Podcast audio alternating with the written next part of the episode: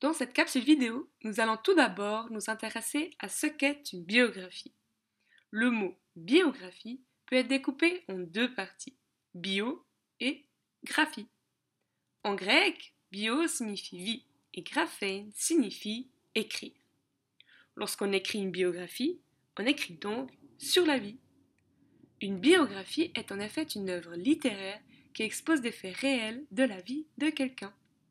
On peut parler alors de son caractère, son tempérament, son milieu, sa naissance, sa jeunesse, sa vie professionnelle, les événements importants de sa vie et éventuellement sa mort. Bref, en gros, on va écrire tout ce qui a pu influencer sa vie et ses décisions. Il existe plusieurs types de biographies. Il y a la biographie contemporaine qui traite d'une personne vivante, les informations seront donc issues d'une discussion avec la personne sous forme d'interview, mais il y a également la biographie historique qui traite d'une personne décédée.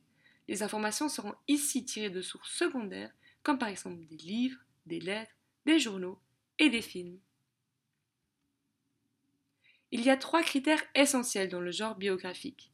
D'abord, le genre biographique traite de la vie d'une personne, comme nous l'avons vu juste avant.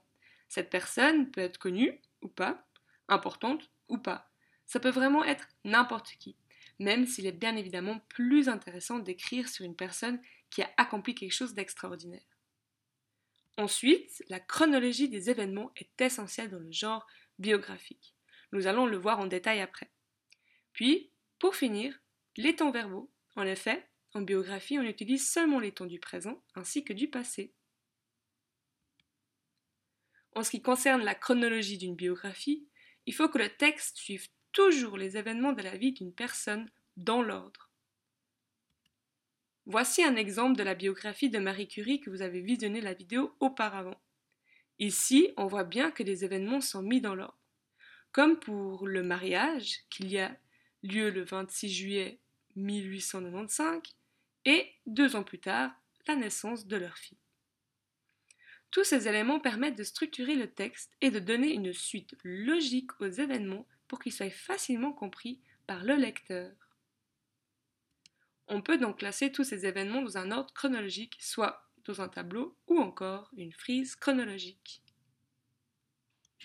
Voici un exemple de tableau, on y voit bien les événements marquants de la vie de Marie Curie.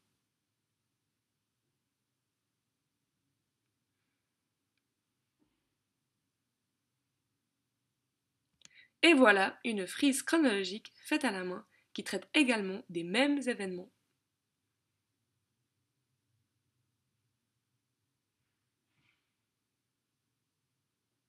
Finalement, nous allons nous intéresser à comment est rédigée une biographie. Tout d'abord, au niveau des temps verbaux, une biographie peut être écrite au présent, avec le présent, ou encore au passé, avec l'imparfait, le passé composé ou le passé simple.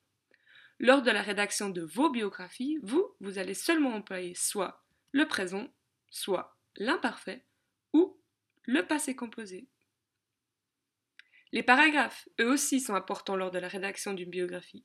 Ils permettent de mettre en évidence les différentes étapes de la vie d'une personne et d'en faciliter la lecture, surtout lorsqu'on recherche des informations précises. Puis finalement, les connecteurs temporels sont essentiels pour avoir une vision de la chronologie des événements. Il permet de donner du sens au lecteur et prouve le genre biographique. Voici les exemples de connecteurs. Le 14 avril 1999, un peu plus tard, à l'âge de 21 ans, ensuite, pendant sa jeunesse, c'est alors que, durant les dernières années de sa vie, etc. En bref, dans cette capsule vidéo, nous avons vu qu'il existe deux types de biographies la biographie contemporaine dans laquelle le sujet est encore en vie au moment de l'écriture, et la biographie historique dans laquelle le sujet est déjà mort au moment de l'écriture. La biographie est donc écrite par quelqu'un d'autre que le sujet. Deuxièmement, l'ordre des événements est particulièrement important. Une biographie suit un ordre chronologique. Ainsi, le texte est ponctué de connecteurs temporels qui montrent une chronologie claire.